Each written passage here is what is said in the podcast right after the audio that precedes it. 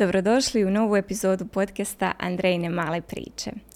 U ovoj epizodi imam posebnu gošću, odnosno imam posebnu čast ugostiti nutricionisticu Marijanu Zubac iz Mostara.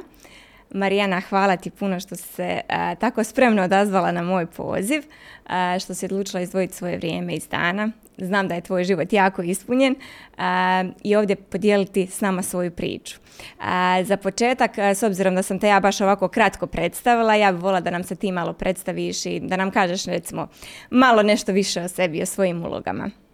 Hvala ti na ovako lijepom uvodu, hvala na poziv, uvijek se rado da zovem bljesak redakcijama i temama, ali e, ovoga puta bit će mi drago jer ćemo se dotaknuti tema koje, koje manje spominjemo na izjavama, intervjuima i podcastima. Tako da evo, ja sam Marijana Zubac, magistra prehrambenog inženjerstva, osnivala sam, osnovala sam Nutricentar u Mostaru, vodim ga već pet godina uspješno. Radim u dvije poliklinike, službeni sam službena sam nutricionistica Hrvatskog športskog kluba Zrinski, majka dvoje djece i evo, to je za sad ukratko. to su sve zapravo tvoje uloge na jednom mjestu. A, s obzirom da ja ovdje baš volim pričati priče, da tako kažem, ja bih volila da, da nekako nam ispričaš svoju priču, odnosno kako je ta tvoja se ljubav prema nutricionizmu dogodila, kad se to dogodilo i kako je došlo u biti do točke u kojoj ti imaš svoj nutricionistički centar. Znam da je sad to vjerojatno široko vremensko razdoblje, ali možeš nam reći neke ključne faze koje su se dogodile od zaljubljenosti u tu ulogu do, do ostvarenja? Tako je, dakle, prvo od uvijek sam znala da ću nositi bijelu kutu. Htjela sam biti liječnica, međutim, e, različite životne okolnosti, selitbe i tako dalje nisu mi omogućili, odnosno nisam uspjela ostvariti svoj san, ali sam uskoro našla nešto još ljepše, odnosno nešto meni e, prikladnije ili srodnije. Otkrila sam ljubav prema kemiji i fizici koja me odvela u kemiju hrane i tako dalje do evo, osnivanja centra i imam svoj tim ljudi, tako da evo, to je ukratko onako ključne stvari koje su se dogodile kako bi ostvarila svoj san. Ono što je bitno da morate znati gdje želite biti. Dakle, kad kažu tajna uspjeha, ne postoji tajna, postoji samo da se znaš, da se poznaješ, bijela kuta može biti bilo što. I onda sam se tražila lagano, ali sve sam to nekako odrađivala samostalno za razliku. Imam osjećaj današnjih uh, mladih koji traže više pomoć ili uzore u nekima drugima. Ja imam tu crtu da volim ostati autentična. Dakle, da odgovore tražim u sebi, u svojoj duhovnosti, u svojim smjerovima. E, smatram da svako ima zvanje i poslanje i kada ga nađe ne može biti neispunjen. E, baš si ovo lijepo rekla. Mislim, ja se mogu sad dosta toga poistovjetiti s obzirom da je moja priča možda bila slična tome u smislu toj fazi gdje sam znala otprilike gdje želim ići, ali nisam znala kako. I nekako sam se prepustila tom procesu u smislu da ću usput saznavati načine na, kojeg, na koje ću doći do tog nekog svog cilja kojeg imam u glavi. I čak da je taj cilj podložan nekakvim malim izmjenama i da ne mora biti točno onako kako sam ja zamislila, jer često zapravo ispadne da kad se prepustimo procesu i nekakvoj osobnoj transformaciji kroz taj proces, da dođemo do drugačijih rezultata koji čak nekad budu i bolji nego što smo mi sami zamislili. Vjerujem da si to možda nekad i ti na svom putu Tako doživjela. Ja sam imala neke svoje faze odrastanja kroz ostvarivanje sebe. Imala, I onda sam iz svake faze izvukla pouku. Prva pouka mi je bila sve je rješivo. Dakle, ne postoji, čak i ono rješenje koje se meni ne sviđa je rješenje.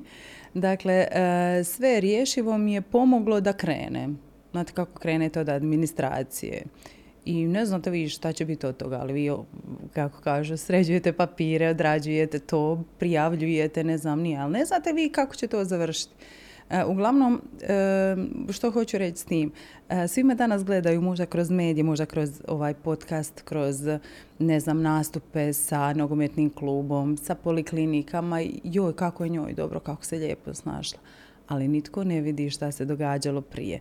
Dakle, hra i strah. Strah je nešto što paralizira ljude. To je definitivno prvo čega se trebate odreći u ostvarivanju sebe. A kad ste vi ostvareni, onda ste dobra prijateljica, suradnica, majka, partnerica i tako dalje. Drago mi da ste se dotakla ove teme jer nekako mislim da kad sa strane neko gleda nečiji poslovni uspjeh, dosta je fokus na tom poslu i na tom nekakvom vanjskom uspjehu, a zapravo se pravi posao dešava unutra.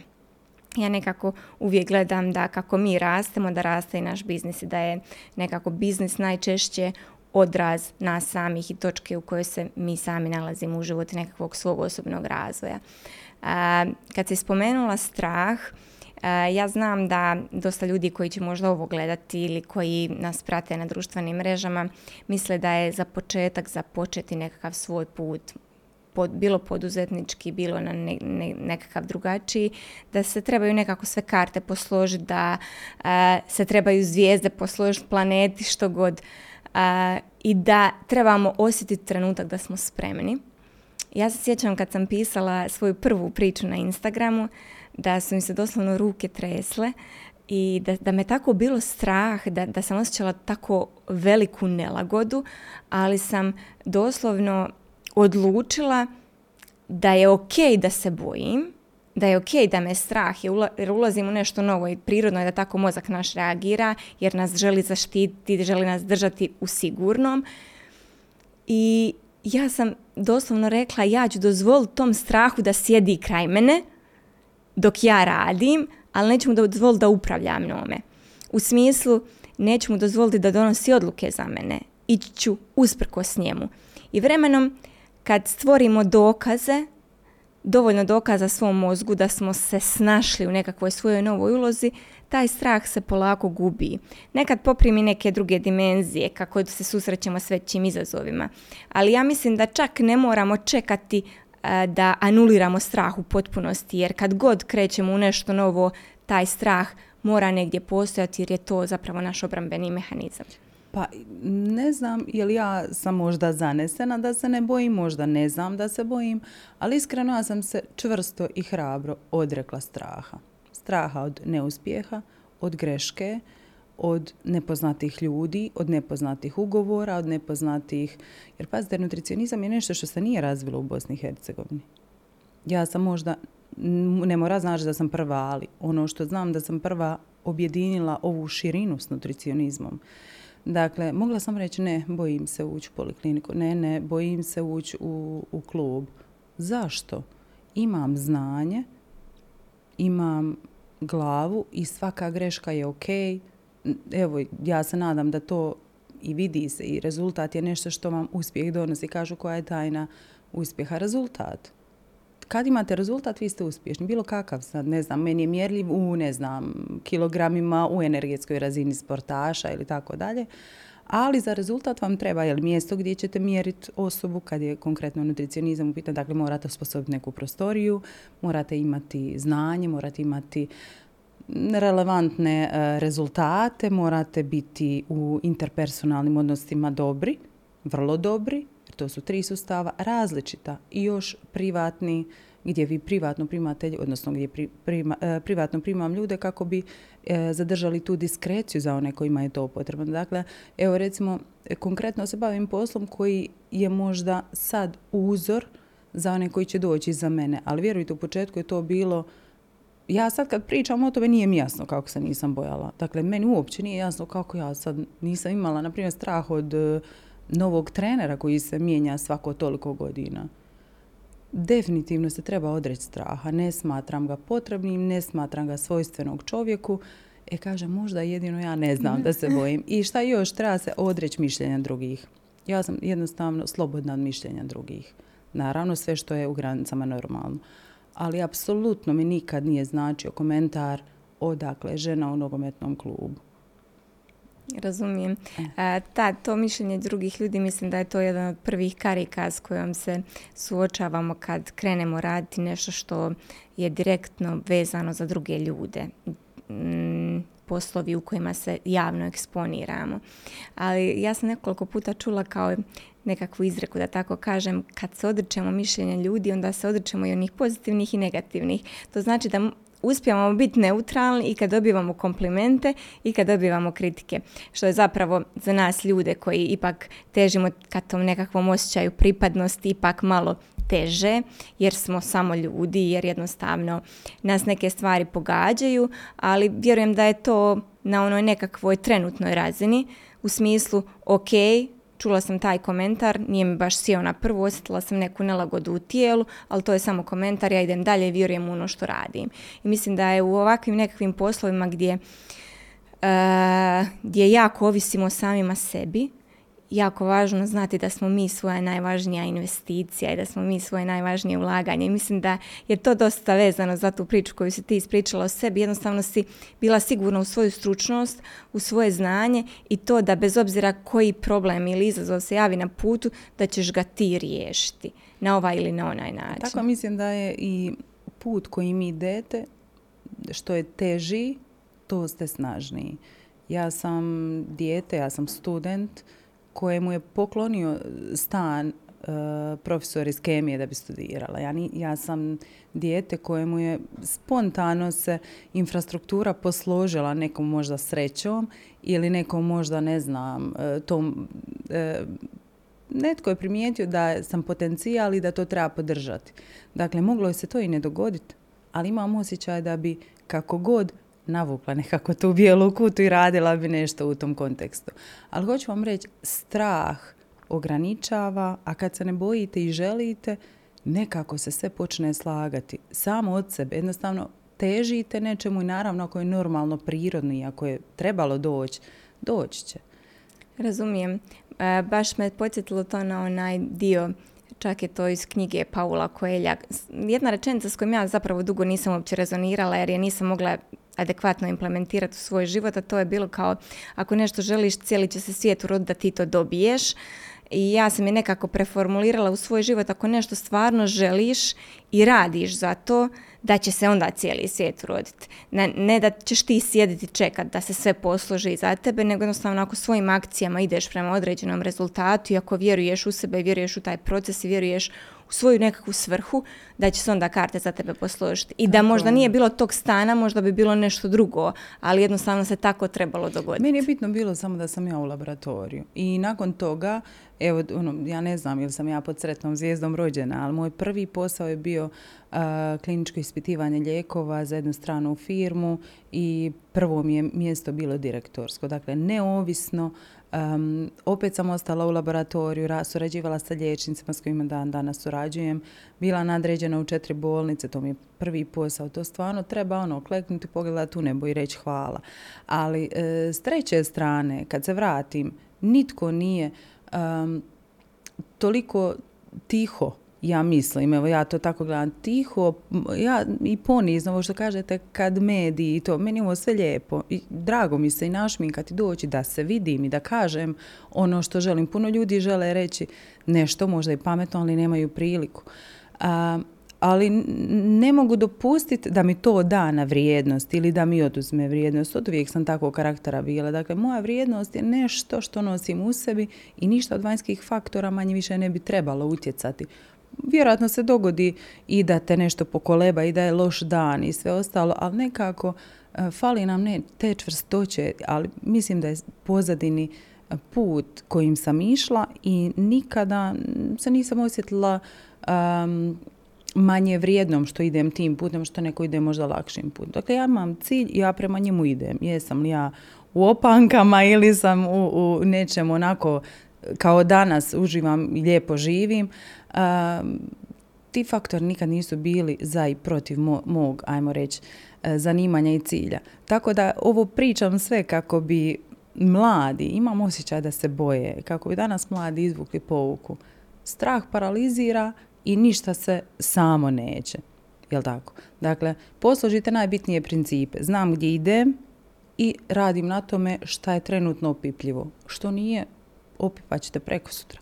Tako da ovaj, nekako korak po korak i to se posloži. Onda kad gradite na tim temeljima takvim, evo i karijeru i uspjeh, kako god da to danas zovemo, ne može vas poljuljati neki komentar. Ja sam svoju školu prošla, a trebam učiti još. Dakle, vjerojatno ću ja toga još učiti. Da, pa baš to kad si spomenula kad mladi, mladi gledaju sa strane, mislim, nija se ni vjerujem niti ne osjećamo staro u svojim godinama, nego u smislu kad gledamo taj nekakav uspjeh, svi ga mi različito definiramo. Ali kad gledamo neki možda cilj do kojeg želimo doći, često se vodimo time, ja to nekako zamišljam vizualno kao da imamo neko veliko stubište. Imamo sad recimo 20 stepenica i kad sa one prve gledamo na 20 djeluje nam tako daleko i kao ono neostvarivo. Ali ako idemo na onaj prvi logičan sljedeći korak, onda to ipak izgleda izvedivije. I ako taj put podijelimo na 20 logičnih sljedećih koraka, puno je lakše zamisliti da ćemo stvarno doći do toga cilja. Jer ja sad gledam sebe, ja prije tri godine nisam znala da ću sjediti za ovim mikrofonom. To nije bio moj tada cilj, ali danas jeste, jer se moj cilj vremenom, kako sam se ja transformirala, kako sam se ja razvijala, mijenjao i baš mislim da je ovo sad mjesto na kojem mi trebamo voditi ovaj razgovor. Nego htjela sam da se dotaknemo još jedne teme koja je mom srcu mila, a to je poduzetništvo i majčinstvo. rekla si sama da si mama ako se ne varam, dva dječaka. Ovaj, kako se ti uspjela povezati taj svoj ispunjeni poslovni život sa svojom ulogom mame. da se odmah pozovem na to, ja ne vjerujem u onaj one size fits all, niti u nekakvu posebnu recepturu ravnoteže ili tog balansa. Vjerujem da svako od nas bira kako će taj balans za njega izgledati, ali evo, možeš li ti podijeliti kako to izgleda za tebe? Pa iskreno ću biti, u početku sam bila onako rastrgana u biti to je evo jedan od trenutaka kad nisam znala jel dobro radim. Dakle, u sredini, u sred karijere, rastuće, rapidno rastuće karijere, naravno udam se i rađam sinove i čini mi se da ništa ne radim dobro. A što sam radila? Dakle, u trenutku kliničkih ispitivanja putovala sam puno, dakle imali smo mjesta i bolnice gdje idemo i uvijek sam mužu govorila moraš ići sa mnom, vodimo djecu i uvijek sam njih vukla sa sobom jer su bili još mali. Mislim da je mlađi imao pola godine, ovaj imao možda godinu i nešto. I meni je to bilo recimo previše pet do sedam dana da budem bez tako malih dječaka.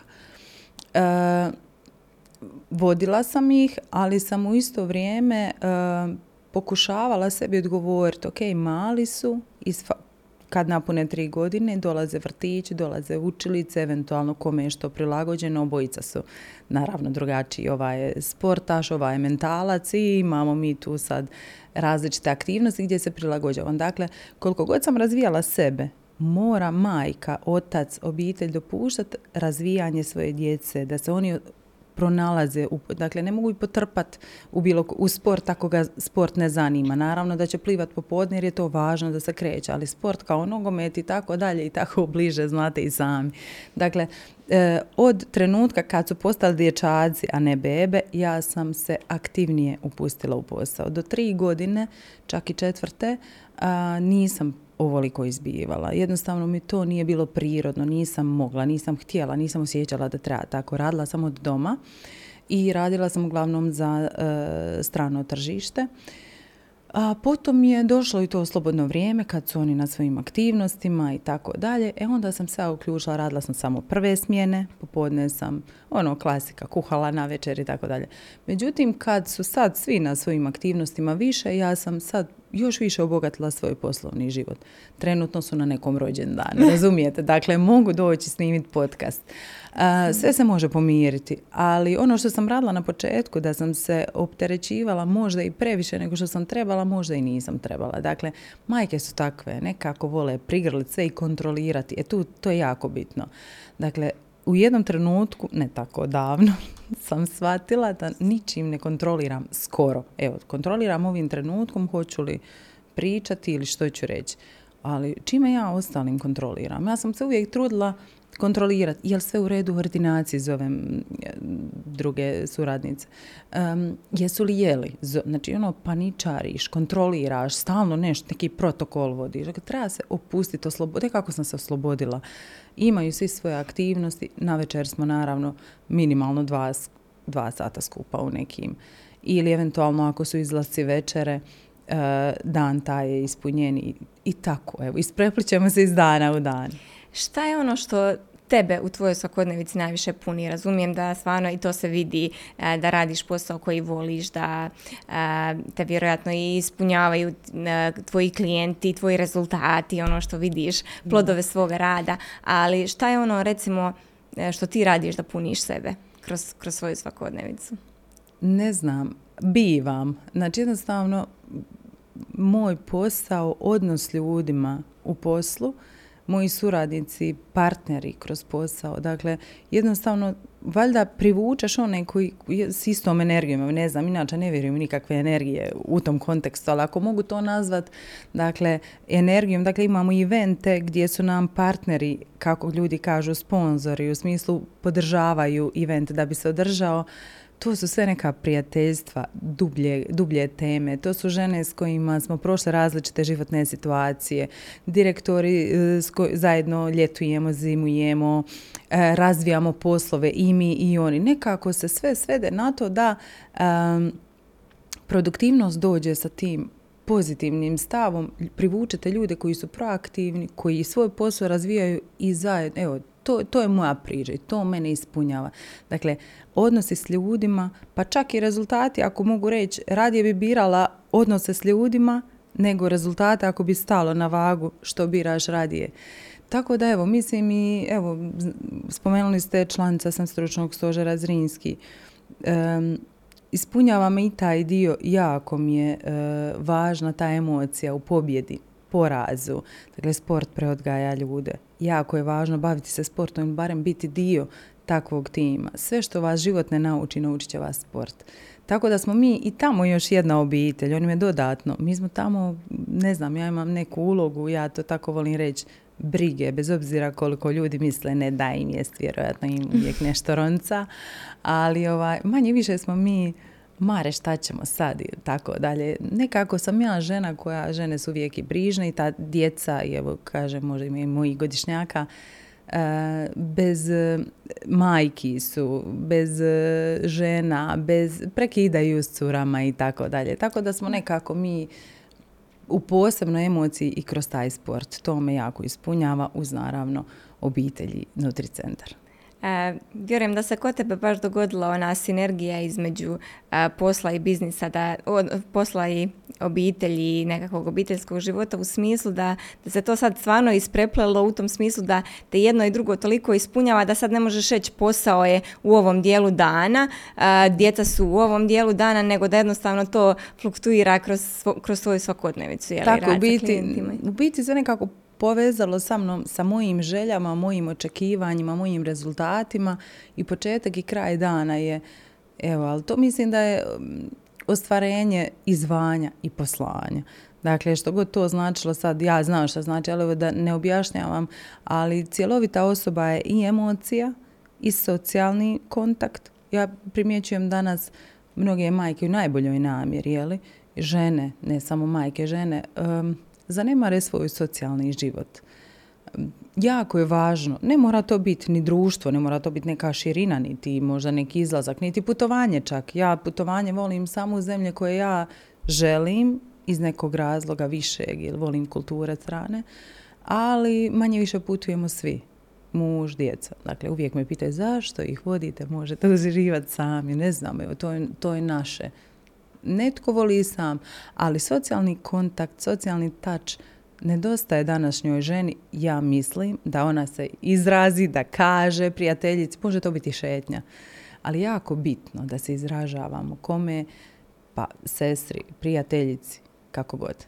Da, danas e, imam osjećaj da uz prisustvo silnih informacija uz dostupnost svemu da se često kao majke pogotovo e, osjećamo preplavljeno i u onome smo je li sve radimo dovoljno, jesmo li dovoljno, jesmo li dovoljno da. prisutne, jesmo li dovoljno posvećene, znamo li dovoljno o majčinstvu, roditeljstvu, o odgoju, o metodama, o uspavljivanju, o prehrani, o svemu tome i da, da nekako znamo se uhvatiti u tim silnim informacijama i zatvoriti u neki svoj svijet istraživanja i da taj aspekt socijalni možda bude zanemaren, iako vjerujem da nam je i taj online svijet danas donio dosta prednosti u smislu povezivanja i društvenih mreža i da e, ja zapravo sad ću staviti jednu digresiju, s obzirom da dosta komuniciram sa ženama i zapravo najviše radim s njima. Mislim da je dosta često problem što nemaju adekvatne sugovornike za teme o kojima one žele razgovarati.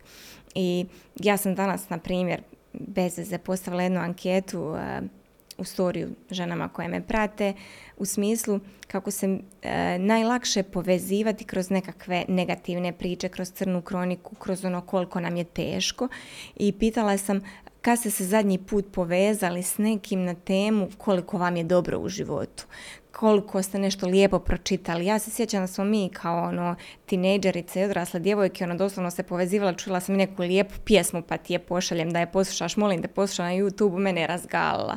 Ja se ne sjećam kad je zadnji put neko nešto tako podijelio. Tako je, I općenito skandalozne vijesti i crna kronika puno bolje prolaze, puno se ljudi lakše povezuju na toj razini nego na ovoj kako je nešto dobro i zapravo jedan od ponuđenih odgovora za koji je bilo najviše klikova na anketi je bilo nemam sugovornike za to.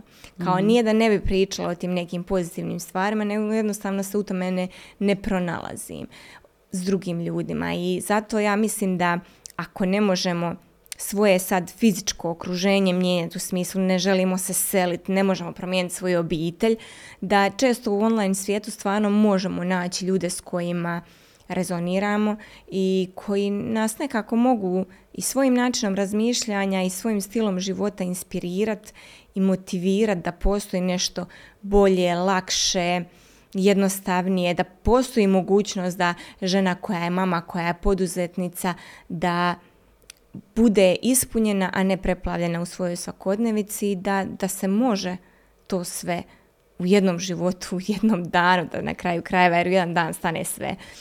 Ovaj, tako da mislim da je dosta taj socijalni aspekt, ajmo reći, danas tako funkcionira da žene ili su preplavljene ili ne, ne znaju još uvijek gdje pronaći sugovornike. Mene su dosta često pitali, no ok, gdje ti pronalaziš žene, s kojima komuniciraš? Ali evo ja sam, kad sam započela svoju priču online zapravo, pronalazila te žene. Jer imam osjećaj isto kad kreneš pričat o nečemu da ljudi osjete ono što si ti malo prije govorila, tvoju energiju ono kako zračiš tako privlačiš u tom smislu da na, nalaziš one koji su na istom nekakvom valnom nivou kao što si ti. Tako je i, i to, a i teme, evo ja primjećujem, ne dotičem, ali uvijek analiziram. Meni uvijek kažu tebi mozak nikad ne spava, da to mogu isključiti, isključila bi nekako. Ali definitivno uvijek osluškujem, analiziram, uvijek meni mozak radi, to je nekako prirodno moje. ali ono što sam htjela reći je, uh, nikad ne bi ne, ne, ne težim tome da bi navela nešto loše kako bi se, na primjer, ja izdigla a to je često komunikacija stručnjaka. Primijetit ćete. ne znam, nikada ne bih to jer t, t, t, t, t ja radim t. Dakle, stalno se netko uspoređuje s nekim. Ja ne znam, smatram da je to pogrešno. Bez obzira jesmo li žena, muškarac, jesmo mladi, jesmo odrasli, zreli ili ćemo postati zreli, jesmo li stručnjak ili kako god. Dakle, uspoređivanje nas često dovede u fazu beznađa, pa čak i kod ja tako mislim, dakle to nije definicija, ovo sve je moje iskustvo i moje neko mišljenje, ali čak i u osjećaju preplavljenosti mi se čini da, a kako ona sve stiže, ja, ja, pa kako? Ne, znači tvoj život, tvoja briga, tvoj ormar, ja često zalupim sam ormar, ne idem šeta s djecom, ono, stvarno poravnim te stvari. Iako je bitno filtrirati bitno od nebitnog. Dakle, ja imam baš filtar bitno od nebitnog. U tom trenutku šta je bitno, šta je nebitno. I kad odlučujem, to me ispunjava. To je isto, to mi se svakodnevno događa. Dakle, uvijek imam izbor ne znam, primiti pacijenta, ići u medije ili nešto za obitelj obaviti. Prioritet, važnost. I nije važno čista kuća jedina. Nije važno. Možemo mi, dakle, sve što po život nije opasno, nije važno od nečega što je dobro danas za tebe, za tvoju obitelj, izlet što god. Dakle, smatram da smo imali i odgoj kakav nije bio, pogotovo za žene, nekako nije bilo to da se izrazimo, da kažemo šta mislimo. Čak možda danas smo i pretjerali u tim a, popuštanjem, nepostavljanjem granica, ali nekako je prije to bilo još čudnije.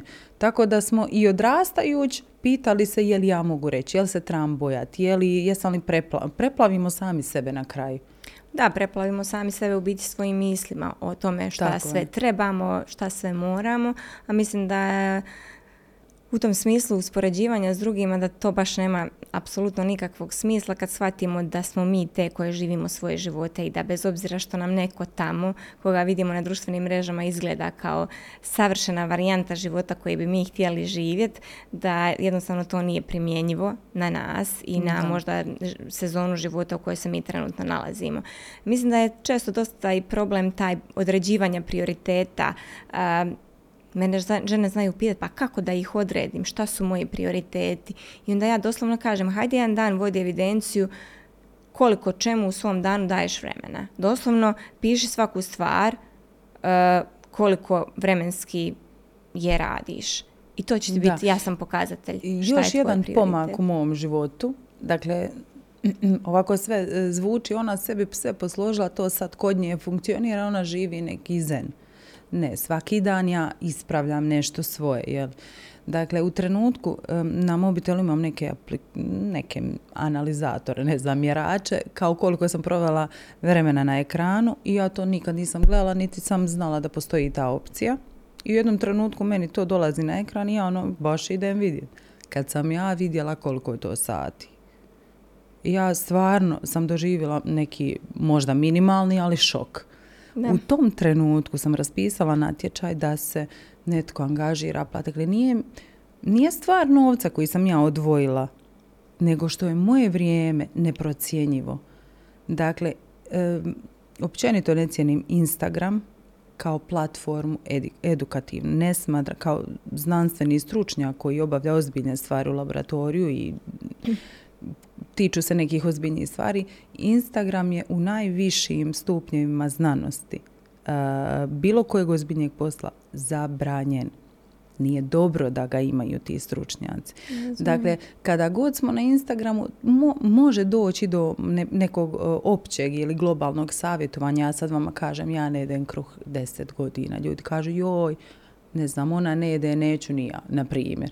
Dakle, prvo to. Druga stvar, uvijek se dogodi samo promocija. Ili uvijek se dogode komentare na prošlu situaciju, svi znamo šta se dogodilo u Beogradu. Zašto je važno? Znači, ljudi su našli platformu za pet minuta slave i sve to ok, ali nekako su najglasniji oni koji možda ne bi trebali biti. Druga stvar, sva, e, svačije mišljenje utječe na nekog drugog. Tu smo vrlo Mislim da nismo svjesni koliko moje, tvoje mišljenje utječe na nekog drugog. Ja sam isto gledala tvoj podcast kako si počela i vjerujem, ono, gledala sam sve i ono, onako sam se, ono, wow, utjecalo je na mene. Bilo mi je drago što čujem mišljenje. Postoje mnoge stvari koje nisu pozitivne. Razumijete? Postoje mnoge stvari koje se idealiziraju. Kult tijela. Sve to nešto što, um, evo recimo ta platforma po meni uspoređuju se ljudi. Znači, online je meni ok, ovo je čisto opaska na ono online uh, ekipa i to, ali ne znam zašto ja nikako na online se nisam oslonila kao baš bi ga izbjegla da mogu, ali ne mogu. Da, razumijem. Razumijem tvoju perspektivu uh, i uh, taj nivo nekakve osobne odgovornosti kad, kad pustimo nešto online svijet, pogotovo ako već imamo više pratitelja, mislim i pet pratitelja je značajan broj u smislu kad dijeliš neko svoje mišljenje, ali ja tu nekako smatram da svako treba imati taj nivo osobne odgovornosti je. razvijen i onaj ko prenosi poruku i onaj koji je prima, da je može filtrirati, jer e, ja sam u nekom trenutku u prošlom tjednu kad su se dogodila ta neka strašna događanja, ja sam samo odabrala da neću više čitati medije, da neću više čitati šta ljudi prenose ili kad radim, dakle e, Instagram je platforma preko koje ja radim. Ja idem zato da stvorim i da kreiram sadržaj koji će drugima dati vrijednost i ja to objavim, ali moje konzumiranje sadržaja je minimalno jer ja znam šta dajem, a što dobivam i znam od koga što mogu dobiti. I onda E, idem na profile ljudi od kojih znam da mogu dobiti vrijednost koja će meni dati dodatnu vrijednost. Da, za moj vrijeme dan, koje za sam moj ja posao. provodila je bilo... Razumijem. Bilo ali to je- istraživanje, oprosti što ti upadam ništa. riječ, ali onako čisto mislim da će neko možda se pronaći, pa evo zato.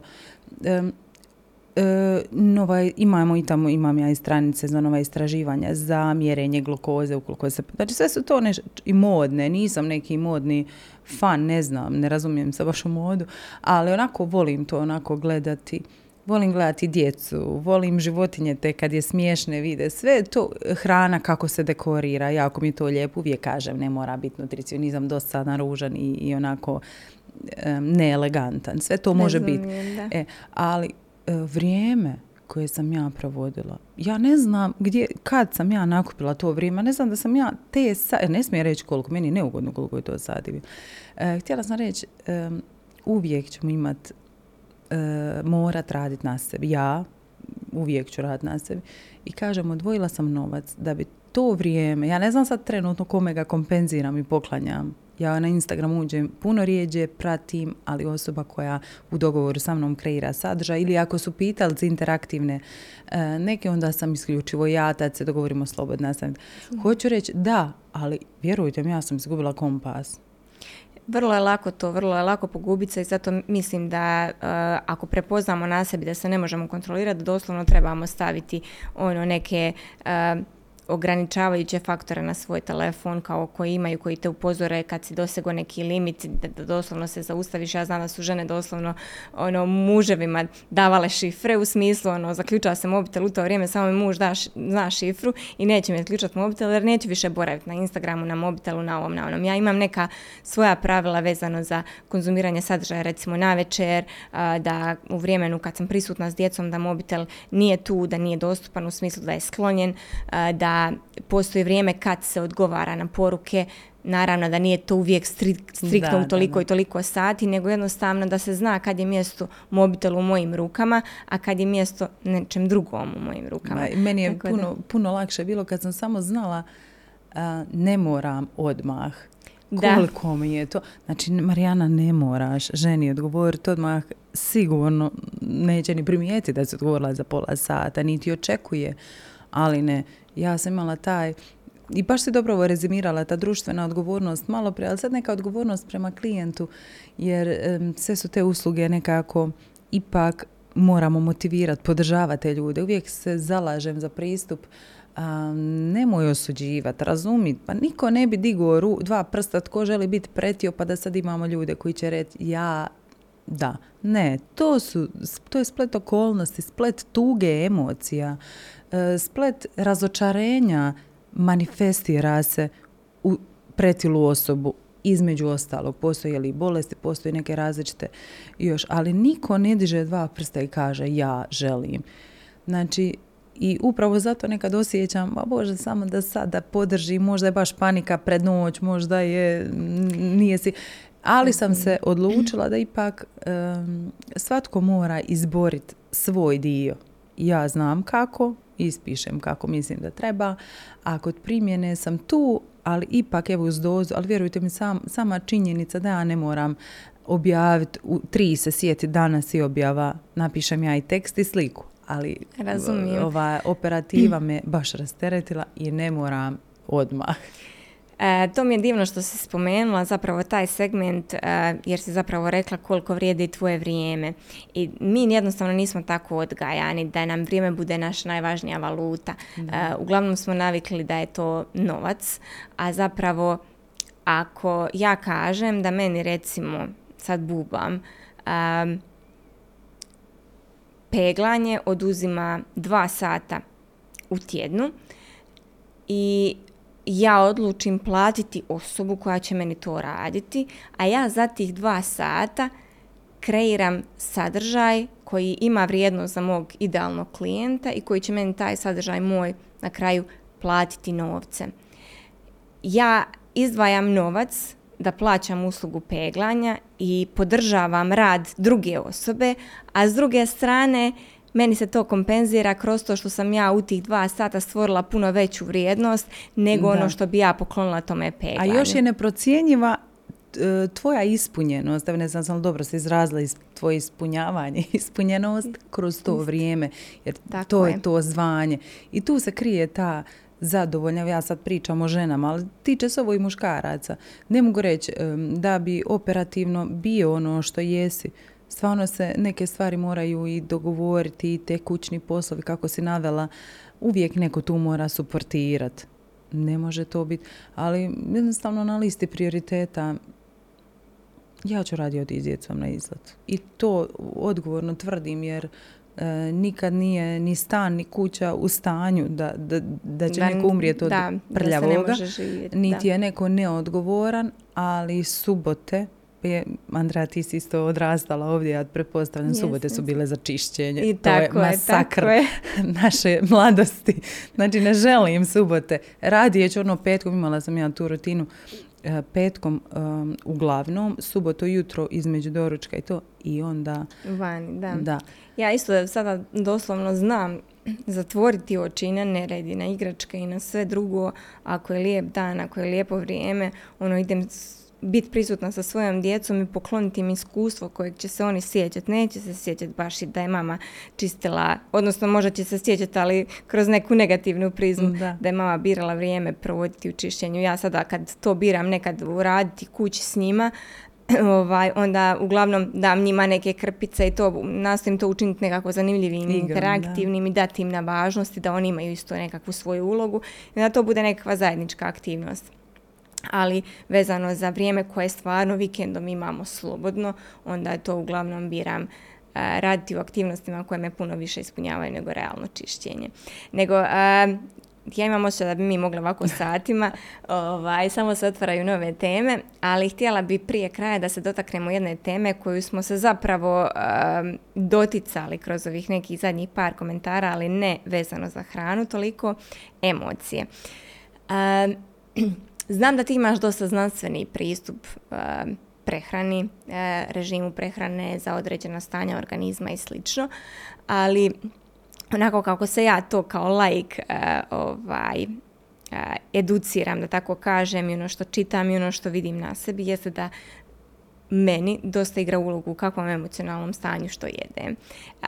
Ispričat ću samo kratko ja sam e, kroz odrastanje i kroz srednju školu i fakultet imala užasnih problema sa želucem, e, od gastritisa do ne znam, upale sluznice, želuca i svega i ono stvarno sam obišla more liječnika i e, od ovih alternative do, do ono, do najvećih znanstvenika.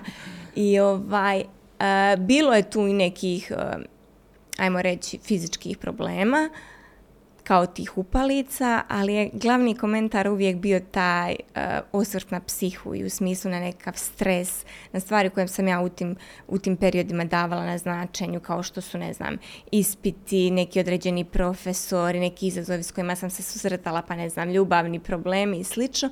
I da jednostavno u jednoj fazi, ne znam, pojela bi neki obrok koji mi ne bi nikako zasmetao, a sljedeći put bi zbog istog tog obroka završila na hitno jer bi bila užasnim bolovima. I nekako sam kroz odrastanje, kroz od nekakav osobni razvoj, pogotovo kroz majčinstvo, kad sam vidjela šta je zapravo stres i zbog čega se vrijedi pod navodnicima brinuti, Uh, nekako je to iščeznulo. Ja, ja mogu reći da sam se ja počela i zdravije hraniti, više paziti na neke stvari, ali ključ za gotovo eliminaciju mojih bolova je bio iznutra. Nije bio toliko u tome u, u Postala si ispunjena, da. vjerojatno, da. da, u pravu si, dakle, veza između emocije i hrane je dvosmjerna. Dakle, kada smo dobro, sretni, netko reagira normalnim, uravnoteženim jeli, navikama hranjenju.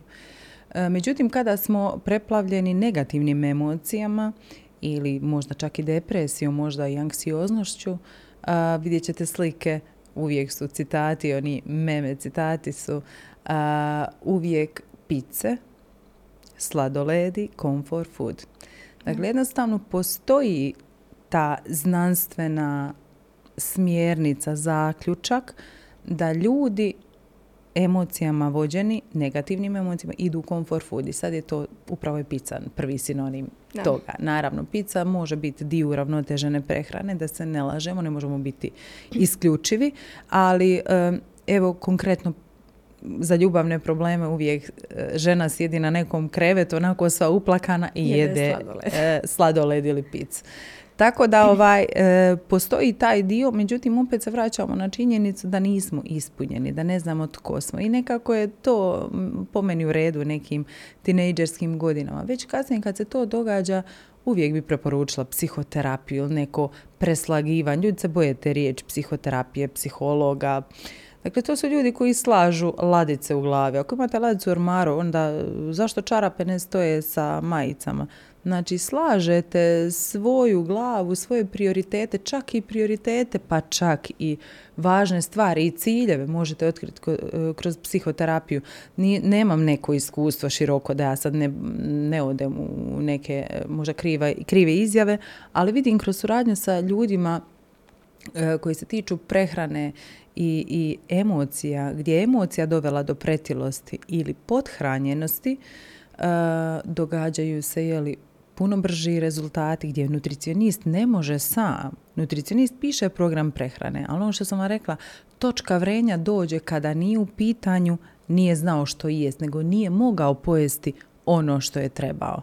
O tome se radi. Dakle, psihoterapija i te različite stvari znaju kalibrirati nas, onako pospremiti. Ja kažem ladice i slažemo se. E onda opet ćemo mi vjerojatno prošetati u, u kaos pa se opet posložiti. I evo, tu je neko, kažem, kad je čovjek ispunjen, vjerujte mi, hrana je stvarno samo energija i služi za preživljavanje. Tako da evo, to je moj neki zaključak, a da smo gurmani u Hercegovini je teško ostati ono nekako da se zaobiđe uštipak na fešti ili ćevapi u, u Sarajevu. Dakle, to je apsurdno ako imate želju za nečim probati, dakle nikad u ekstreme, ali emocije utječu i zapravo mogla bi reći najviše utječu na stanje, izbor hrane. Kad si spomenula ovo stanje sa želucem i to uvijek kažu gutamo probleme, nije to slučajno rečeno, guta stres, trpi stres. taj probavni sustav isto, znači crijeva su možda prije pet i više godina u znanosti, ali možda prije pet baš jako došli do teme crijeve, crijeva, crijevna mikroflora, probiotici. Dakle, da sam ja prije pet godina spomenula probiotike i opisala da su to bakterije koje trebamo pojesti ili oralno da bi se naša flora oplodila kako bili bolje. Ja mislim da bi to... Znači, mi smo svi oprezno to komunicirali malo pomalo, malo s jogurtom i tako dalje. Tako da i funkcionalna hrana je tu dala neki start, ali evo kažem vam, crijeva ili recimo ako stanje probave nije dobro, osjećate se loše. E, stanje crijeva utječe i na dermalni dio, dakle na kožu, na akne. Imate upal na akne od stanja crijeva, imate dermatitise od stanja crijeva, od intolerancije na gluten, na laktozu pa se žene, muškarci sjećaju čudno, pa se pokrivaju, pa su emocionalno nestabilni, pa pada samopouzdanje. Dakle, sad je to je li veza koja je neprekidna definitivno. I onako vije se po ljudskom biću od hrane do emocije, do stanja, do gluten, do test intolerancije i tako dalje i tako bliže. Ono što je važno da svaki problem, bilo da je emocija u pitanju ili stanje koje se već manifestiralo na organ, javiti se stručnjaku liječnik, nutricionist, dakle i multidisciplinaran pristup je jedino rješenje. Dakle, i smirice, često ćete vidjeti da je, vidim tamo u terapijama kod eh, problema sa želucom daje se apaurin. Zato što je stres okidač, možda nije uzrok, vi ste genetski slabi možda bili na želudac, ali okidač je bio stres. I tako to se uvijek uh, vozamo se od uzroka do posljedice, ali manje više kad se sve posloši, onda rezultat dođe kao što je došao tebi. E, baš to što se spomenula, nekako se vozimo u krug. Kad čovjek počne voditi računa o tome kako se hrani, E, neminovno je da će taj čovjek možda više nagnjati ka nekoj vrsti aktivnosti, nekoj vrsti tjelovježbe, pa ta osoba će možda više pridati značaj i svojim emocijama kroz nekakav rad ili kroz psihoterapiju ili kroz nekakav rad sam sa sobom, kroz tišinu, kroz meditaciju, bilo šta, kroz molitvu, zavisi kako, šta za koga predstavlja, ali u smislu mislim da kad kreneš raditi na sebi s bilo kojeg polja, da nekako vremenom pokrivaš sva, da ne možeš biti sad osoba koja e, ne znam, briljira u jednom području, a s druge strane da se hraniš samo junk foodom. Znači, jednostavno jedno s drugim ne može. Ti moraš imati podržavajuće sustave na svim poljima da bi ti bio stvarno do kraja ispunjeno jedno biće.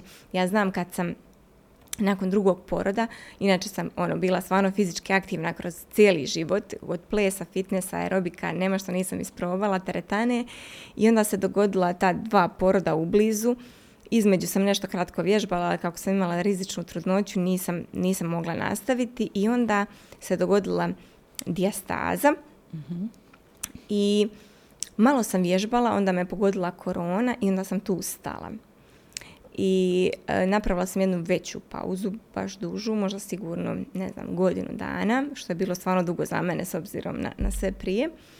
I sjećam se da sam u tom periodu stvarno počela jako puno raditi na svojoj glavi, na podigla nekako uh, svoj biznis ovaj, i kad sam se počela nadograđivati u tim segmentima, stalno mi nešto nedostaje, ali nikako nisam mogla dokučiti šta je to u mom danu, no kao mhm. imam obitelj, djecu, dva posla, ono, stalno se ekspandiram u tim nekim poduzetničkim poljima, ali fali mi to nešto.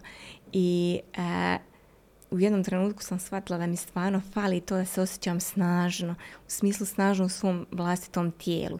Da ja na kraju dana ne padnem u smislu da imam osjećaj da se neću više moći ustati radi leđa, radi bolova, radi ne znam toga što su me, eh, što me cijelo tijelo boli, što sam toliko iscrpljena fizički, da mi treba da u tom svemu što radim kroz dan da budem snažna, da mogu sebe nositi i da nekako svom tijelu dam priznanje za sve to što ono obavi za mene kroz dan, da mu se ja zahvalim na način da ću ga učiniti snažnijim. I šta je to kako bi ja to mogla? Šta je prvi korak logičan? Ja sam odlučila upisati treninge, odnosno shvatila sam da u ovoj sezoni života uz dva biznisa da mi stvarno jako puno vremena bi oduzimalo fizički ići u neku e, teretanu ili u neki klub dok se ja spremim, dok odem, dok se vratim, tuširanje, kupanje i sve to da mi to jako puno vremena oduzima. Jedno sam našla jednu aplikaciju koja je za mene fenomenalno strukturirana gdje je doslovno na dnevnoj bazi biram kakav kakvu fizičku aktivnost želim, kako se osjećam, što želim raditi, je li to kardio trening, je li to trening istezanja, je li to trening za stražnicu, za ruke. I to su treninzi koji traju, ne znam, od 6 minuta do 30 minuta maksimalno. Uh, ja pola njih odradim s djecom kraj sebe. Ja se osjećam prisutnijima, njih uključim u svoje vježbanje. Moje tijelo je snažnije i nekako smo mi uvjetovani misliti da se trebaju uvijek sve stvari posložiti, kao što sam na početku to govorila i kao ono, imaš e, djecu, imaš poslove, ne možeš ti ukomponirati u svoje vrijeme još i trening, ali ja sam sebi stvorila dokaze da mogu. Nakon što sam se, ne znam, u roku dva tjedna pojavila na više treninga nego što sam prije kad sam plaćala klubu koji sam išla trenirati. Dakle, ja sada sam od osobe koja uopće ne trenira jednu godinu postala osoba koja četiri do pet puta tjedno trenira i koja vidi rezultate na svom tijelu bez obzira što ne provodim sate i sate. Ali sam sebi kreirala dokaze da je to moguće. I mislim da je to jako dobra polazna točka za evo sve ove koji nas biraju gledati. da, da znaju da jednostavno da nekada od promjene dijeli samo odluka i Tako izbor. Je. Sad kad je ta fizička aktivnost tema, htjela bi čisto opasku, isto tako s nadom da ću nekome možda... Jako je danas uh, se miješa činjenica dobar utjecaj na zdravlje, je li fizička aktivnost kako utječe na zdravlje, i kult tijela. A da. Dakle, i to možda žene kao što smo ja i ti, kojemu možda nemam neke afinitete da ne znam, te skorove neke ispoštujem. Dakle, ja moram biti iskrena, meni fizička aktivnost teret, ja jedva to odradim, meni to teško, ja nisam osoba koja to voli. Ja uvijek kažem i sportašima svojim, ja se stvarno vama divim. Ja, ja se divim ljudima koji stvarno to vole. Ja nisam to zavolila nakon godina treniranja u smislu otići vjež. Meni je to sve teško. Ja sam ono, gljiva, volim reći. Ona ja bi raduckala i to. Međutim, je li tijelo ne trpi sjedenje, tijelo ne trpi nekretanje, bol se javila i tako dalje. Hoću reći, e, dakle, unatoč mojoj komfort zoni, možda je to, ja sam van svoje komfort zone jer ja u svom urediću, u svom laboratoriju sam ja i ja to uživam. E, prvo to, dakle, treba podijeliti kult tijela i e, benefiti za zdravlje. I tu se psihološki odijeliti. Nije važno kakav ćeš doći u teretanu, nije važno. Možeš doći u bilo kojoj majici, možda ćeš nekom biti. Ali nije poanta biti tijelo u teretani, nego steći neke e, benefite za svoje zdravlje. Druga stvar je to vrijeme. Ja sam dugo se tražila, pa ću ujutro, nisam jutarnji tip. Dakle, trebam do 8 sati minima. Ustanem ranije da se razbudim do 8 ili ustajem u 6 da se razbudim, znači meni to traje satak. Evo ja ću malo eliksir pit, pa imam te svoje rituale za crijeva, za ovo, za ono. Uglavnom, ja to polako. Međutim, shvatila sam da u jednom trenutku svog radnog vremena, zašto ne bi sat vremena u radno vrijeme izašla, jer naravno da ne pati ništa niti ću zakinuti dijete. Naravno, mnogo ljudi ne može, ne može izaći u radnom vremenu. Ali vidim bome i pauze koje traju po sati i po. Dakle, kako kome paše, moje pravilo ne vrijedi za nekog drugog, ali ono, e, te dvije, tri, i treća stvar je, u jednom trenutku sam dolazila u mentalni zamor, previše informacija, previše svega, a fizički nisam umorna. Mislim da i, ta, i taj dio kad nije pomjeren da ne valja. Dakle, fizički moramo biti umorni za kraj dana. Onda se dogodi ne spavam, zabrinuta sam, misli neke negativne, strah, neka panika me kreće. Hvat, a, hoću li stiže. Kad sam umorna, kad treniram svoje, toga nema. I mislim da se i tu jedan dio mora slagati. I san. Uvijek za dobar san je fizički umor. Dakle, sve drugo ne vrijedi. Vjerujte mi. Ne mogu ništa ono podvlačiti, zaključivati sama, ali mislim da se puno depresija i puno tih nekih stvari može prevenirati fizičkom aktivnosti. Vjerujte mi kad se e, po, u 9 sati dođete umorni od dana i tjedna fizičkog i psihološkog umora, nemate stvarno snage razmišljati šta će biti sutra. Tako Evo, to su tri opaske. Dakle, kult tijela ne, benefiti za zdravlje da kod fizičke aktivnosti. Moramo biti umorni na kraju dana ako ne želimo da nas progone negativne misli. I treća stvar je naći vrijeme kad ti paše. Nije za svakog isto. Baš to nekako naći u, u, svakom danu ono što za nas najviše funkcionira, a ne ono što vidimo da kod drugih radi. Tako je. I ja sam nekako, kažem, e, dugo vremena imala uvjerenje da mi treba sat vremena treninga da bi ja imala neke rezultate u smislu da recimo tri puta tjedno i ja ću vidjeti tada rezultate. Ali onda kad sam krenula vježbati kroz fragmente u danu koji su od 15-20 minuta i vježbati u kontinuitetu 3-4 dana, pet tjedno, onda sam vidjela puno brže rezultate, a nisam toliko vremena, nisam se toliko fizički smarala i nisam se toliko morala psihički pripremiti za taj trening, jer je to prije bilo ono priprema kako ću sad doći kući, kako ću se spremiti, kako ću otići na trening, kako ću se vratiti gdje djeca i to sve, a ovo je nekako ono kao doslovno da vučemo onu strunjaču, upalim, oni vježbaju sa mnom i to je to, mi smo odradili taj trening, ja vidim benefite, ja se bolje osjećam i u masi tih treninga, e, znači toliko sam fokusirana na izvedbu da sve drugo nije bitno i nekad je nama problem nakon tog cijelog dana, ono što si malo prije spomenula, taj splet misli koji se javi u glavi, jednostavno ja barem treningom ga zaustavim. Jer ako ja pratim sve te korake koja žena tamo izvodi, ja moram imati neki fokus ako želim išta izvesti kako treba. Imam neki kontinuitet. Znači da tada u mojoj glavi nema mjesta ni za što drugo. I često, nakon dana u kojima naravno da nije sve idealno, to služi doslovno meni kao pražnjenje u, jednom, u jednu ruku emocionalno pražnjenje, u drugu ruku punjenje. Jer je to nešto što, nakon čega se ja osjećam dobro. Jer ja često znam reći, nisam nija uvijek raspoložena za trening. Nekad doslovno prije nego što stanem na tu strunjaču imam osjećaj da nemam snage pomaknuti prst. Ali kad se natjeram, natjeram taj prvi korak, pa prvu vježbu, pa drugu vježbu, vidim, e, ipak mogu, ipak to može moje tijelo izaći, idem još malo, idem još malo i na kraju treniram za taj osjećaj poslije, ne za taj osjećaj kad me boli, nego za tu, za tu odgođenu satisfakciju, da tako kažem. Nego, mislim da bi stvarno mogli u nedogled, ali evo za kraj. htjela bi da nam samo ukratko kažeš na koji način se odvija rad s tobom kako te ljudi možda najbolje mogu kontaktirati, kako najbolje pronaći, uh, kakvi su uopće načini rada s tobom? Pa ovako, dakle, uvijek kad imate problem bilo koje prirode, ali u ovom kontekstu, je li pretilost ili pothranjenost ili jednostavno želite uravnotežen život, javljate se stručnjaku. Promatrate rad, ne mora znači da ću ja svima odgovarati. Uvijek kažem, moj način rada nekome odgovara, nekom ne. Nekome će kolegica odraditi bolji dio posla, jer znanost nas uči sve isto. Pristup je onaj koji će nekom odgovarati, nekom ne. I ja to pozdravljam i poštujem.